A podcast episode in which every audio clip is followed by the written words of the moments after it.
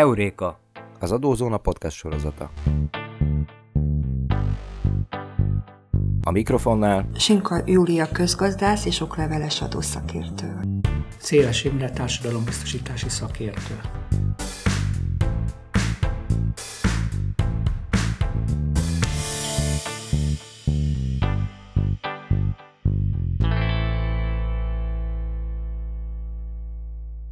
Szeretettel köszöntöm a kedves hallgatókat. Sinka Júlia közgazdász és okleveles adószakértő vagyok, és kollégámmal társadalombiztosítási szakértővel a szociális hozzájárulási adó kedvezményeit és a járulék alapra gyakorolt hatásukat veszük gorcső alá. Az utóbbi időben városi legendaként terjed az a nézet a vállalkozók között, hogy nem veszik igénybe a szociális hozzájárulási adó kedvezményt, mert akkor elbánnak az érintett munkavállalóval, hogy kevesebb munkáltatói közteher került befizetésre, és akkor ez befolyásolja az érintetnek a járulék alapját. Pedig egy kisvállalkozásnál, hogyha például csak egy olyan munkavállalója van, aki után igénybe veheti a szociális hozzájárulási adó törvény szerinti kedvezményeket, ami jellemzően azt jelenti, hogy a minimálbért, éves minimálbért terhelő ö, szociális hozzájárulási adó 50%-ig terjedően élhet ezzel, egyes kedvezmények esetében több éven át, tehát ilyenek a, ilyen kedvezmények a szakképzettséget nem igénylő és mezőgazdasági munkakörben foglalkoztatott munkavállalók, vagy a munkaerőpiacra friss, frissen belépők után, vagy a három vagy több gyermeket nevelő, a gyesről visszatérő hölgyek foglalkoztatása, vagy a megváltoztatott munkaképességűek nek a foglalkoztatása, ez igen jel, értékelhető tétel lehetne az érintetteknek a, a vállalkozói büdzséjében, de terjed ez a nézet, kollégám el, majd elmondja, hogy mennyire van ennek valóság alapja, hogy jobb ezt nem igénybe venni, mert akkor aztán megnézheti magát az a munkavállaló, aki után ezt igénybe vették. Széles Imre vagyok, és akkor kezdjük azzal, hogy ennek semmilyen alapja nincs. Hát nyilvánvalóan valahol ennek a legendának vagy félreértésnek inkább ilyen történeti alapja lehet, mert 1996-ig a társadalombiztosítási befizetések mindig biztosítási jogviszonyhoz kötöttek. Tehát a teljes. Ugye akkor TB járulék volt és nyugdíjjárulék, de mindig volt egy foglalkoztatói kötelezettség, meg volt egy munkavállalói kötelezettség, tehát egy biztosítotti kötelezettség, és az mindig biztosítási jogviszonyhoz kötődött. És 1996-ban a bukros csomag nyomán megjelent az EHO. Először a tételes, azt a százalékos formája, és gyakorlatilag ezek a ö, kötelezettségek függetlenedtek a biztosítási kötelezettségtől, tehát kiterjedtek azokra a jövedelmekre is, amelyek nem képeznek járulékalapot. Tehát ezek, ez már az EHO az adó volt.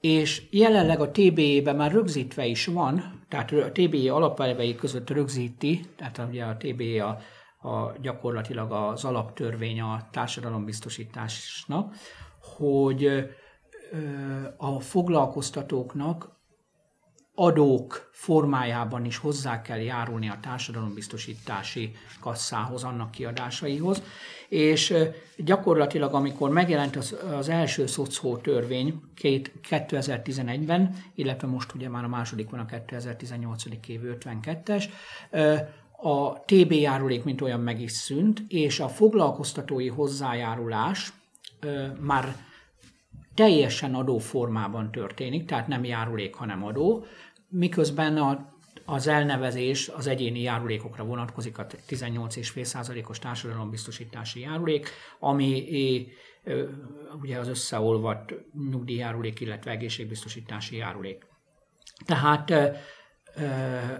a legendának nincs alapja, mert nyilván az ellátási alap az a társadalombiztosítási járulék alapja. Ugyanakkor el kell mondani azt, hogy noha a szocó az egy klasszikusan adó törvény, de mégis számos pontban és számos hivatkozással kapcsolódik a társadalombiztosításhoz, túl azon, hogy a, hogy a bevételeit a társadalombiztosítás kiadására fordítják, meg meghatározóan a nyugdíj alap Nincs egyébként lefektetve, hogy milyen arányban kapja az egészségbiztosítás, milyen arányban a nyugdíjbiztosítás. A költségvetési törvényből derül ez ki mindig, de meghatározóan a nyugdíj alapba kerülnek ezek a befizetések. De, de egyébként az, hogy valaki után mennyi szót szó kerül fizetésre, az a, az ő ellátását, jogosultságát semmilyen formában nem befolyásolja. Akkor ezt gondolom, hogy megnyugodva hallgatják azok a vállalkozók, akik eddig ezt nem merték igénybe venni, mert érdemes ezekkel a kedvezményekkel élni, mert sok megtakarítást hozhat a vállalkozónak, még akkor is, ha csak egy ilyen alkalmazottja van. Arról már nem is beszél, hogy esetleg megnöveli a hátrányos helyzetben valamilyen okból kifolyólag a munkaerőpiacon hátrányjal indulók foglalkoztatásának az esélyeit, és ez mindenképpen egy jó dolog. Ugye, ahogy mondtam, számos ponton van a kettő jogszabály között kapcsolódás. Tulajdonképpen majdnem, hogy axiómaként rögzíthetnénk, hogy amikor járulékfizetési kötelezettség keletkezik, akkor van szocó fizetési kötelezettség is. De természetesen azért ez nem ennyire, vannak kivételek, és az érdekesség kedvéért nézzük ezeket a kivételeket. Az egyik ilyen a szocó kedvezmény. Ugye a szocó kedvezmény a járulék fizetési kötelezettséget semmilyen formában nem érinti, tehát amikor szocó kedvezményt veszünk egy-egy munkavállaló, vagy egyet nem van a 13. szakasz szerinti megváltozott munkaképességűekre vonatkozó kedvezmény, amit vállalkozókkal kapcsolatban is, vállalkozók saját magukkal vagy társas vállalkozások, társas vállalkozóval kapcsolatban érvényesíthetnek. Tehát gyakorlatilag előfordulhat az, hogy csak járulékfizetési kötelezettség keletkezik, és a szocó az nulla a fizetendő szocó. De ez, mondom, az ellátás semmilyen formában nem érinti. Tehát ez az egyik lehetőség, amikor ö, ö, járulékfizetés van, szocó nincs. A másik, amikor ö, nincs, ez a furcsa helyzet áll elő, ez a szociális szövetkezetnek a tagi munkavégzési jogviszonyban álló tag jának a díjazása, amikor a 10% nyugdíjárulékot megfizetem, viszont a szocó, a szocó törvény mentesíti a szocó alól. A harmadik ilyen lehetőség a szakképzési munkaszerződés alapján munkát végző személy, aki biztosított, van járulék alap, járulékfizetés, viszont ö, szocómentes, tehát nem fizetek utána szocót, és a negyedik eset pedig a mezőgazdasági őstermelő, ahol meghatározott esetekben nincs szocófizetés, viszont járulékfizetés az adott. Tehát a biztosított mezőgazdasági őstermelőnél is gyakran fordul elő, hogy szocót nem kell fizetni, viszont járulékfizetési kötelezettség terheli. Maradva még mindig ennél a témánál, ha már szóba jött, akkor érdemes levezetni, hogy milyen hivatkozások történnek a a szocó törvényben a TB-ére, tehát a társadalombiztosítási kötelezettségekkel összefüggésben. Az, ez leginkább a nyugdíjas sok szocómentességével összefüggésben mutatható ki. Ugye a jogszabály szépen rögzíti azt, hogy nincs szocófizetési kötelezettsége a kiegészítő tevékenységet folytató egyéni vállalkozónak. Ugye ez a kiegészítő tevékenység, ez megint egy TBJ-ből átvett fogalom, tehát saját jogú nyugdíjas vagy özvegyi nyugdíjasként a irányadó öregségi nyugdíjkorhatárt elért vállalkozóról van szó. Azt mondja a jogszabály, hogy nincs szocófizetési kötelezettség, a kiegészítő tevékenységet folytató társas vállalkozóra tekintettel a, a társas vállalkozásnak, szintén a TBJ-ből vettük.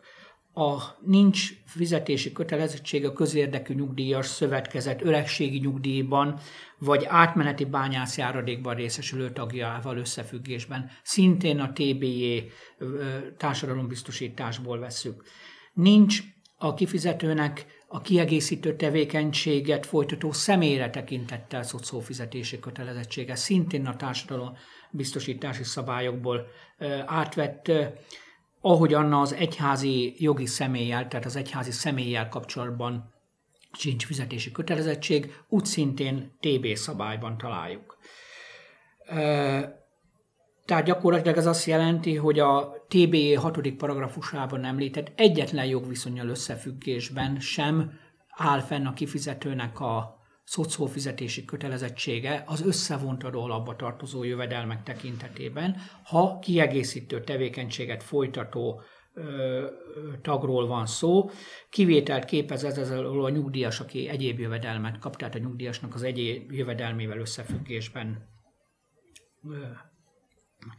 akkor gyakran felmerülő kérdés, még maradva a szocónál, az osztalék kérdése. Ugye, hogy a nyugdíjas osztaléka után kell-e e, szocót fizetni? Igen, kell fizetni a nyugdíjas szocója után, ugyanis ezt a jogszabály, nyugdíjas osztaléka után szociális hozzájárulási adót fizetni, ugyanis ezt a jogszabály nem emeli ki külön, hogy mentes lenne, tehát ugye a, az első paragrafus ötödik bekezdésében felsorolt jövedelmek, és ebbe tartozik az osztalék is, ezek nem mentesülnek a szocó alól, tehát ha nyugdíjas egyéni vállalkozóról van, akkor a vállalkozói osztalék alap, illetve a nyugdíjas társas vállalkozóra, akkor pedig az osztalék után meg kell fizetnie a, a, a szociális hozzájárulási adót, azzal, hogy a minimum illetve a maximum ö, szocó alap számításánál figyelembe veheti az esetleges kivétjét, az esetleges tagi jövedelmét,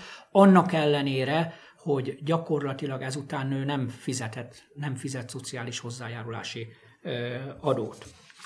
Tehát ezt mindenféleképpen szükségesnek tartottam elmondani.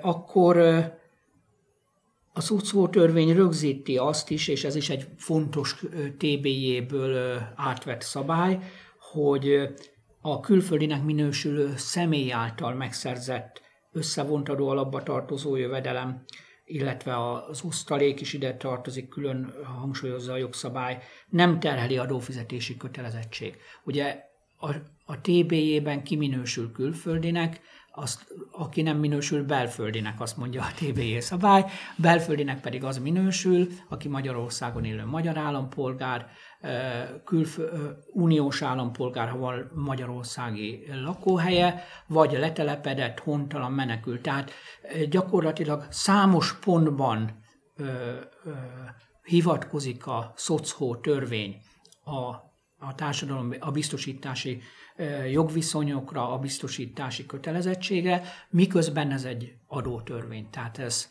ez fontos hangsúlyozni. Tehát ugyanígy ebben az esetben is a jogviszony és a társadalombiztosítási jogviszonyoknak biztosítási kötelezettségének az ismerete nagyon fontos. Köszönöm, ennyit szerettem volna mondani ezzel. Akkor meg csak annyit fűznék hozzá szakértői oldalról, hogy akkor ezentúl nem lesz a szakmának lelkismeret furdalása, hogyha ajánlja a kedvezmények igénybevételét az adótervezéshez, és köszönöm szépen a megtisztelő figyelmeket.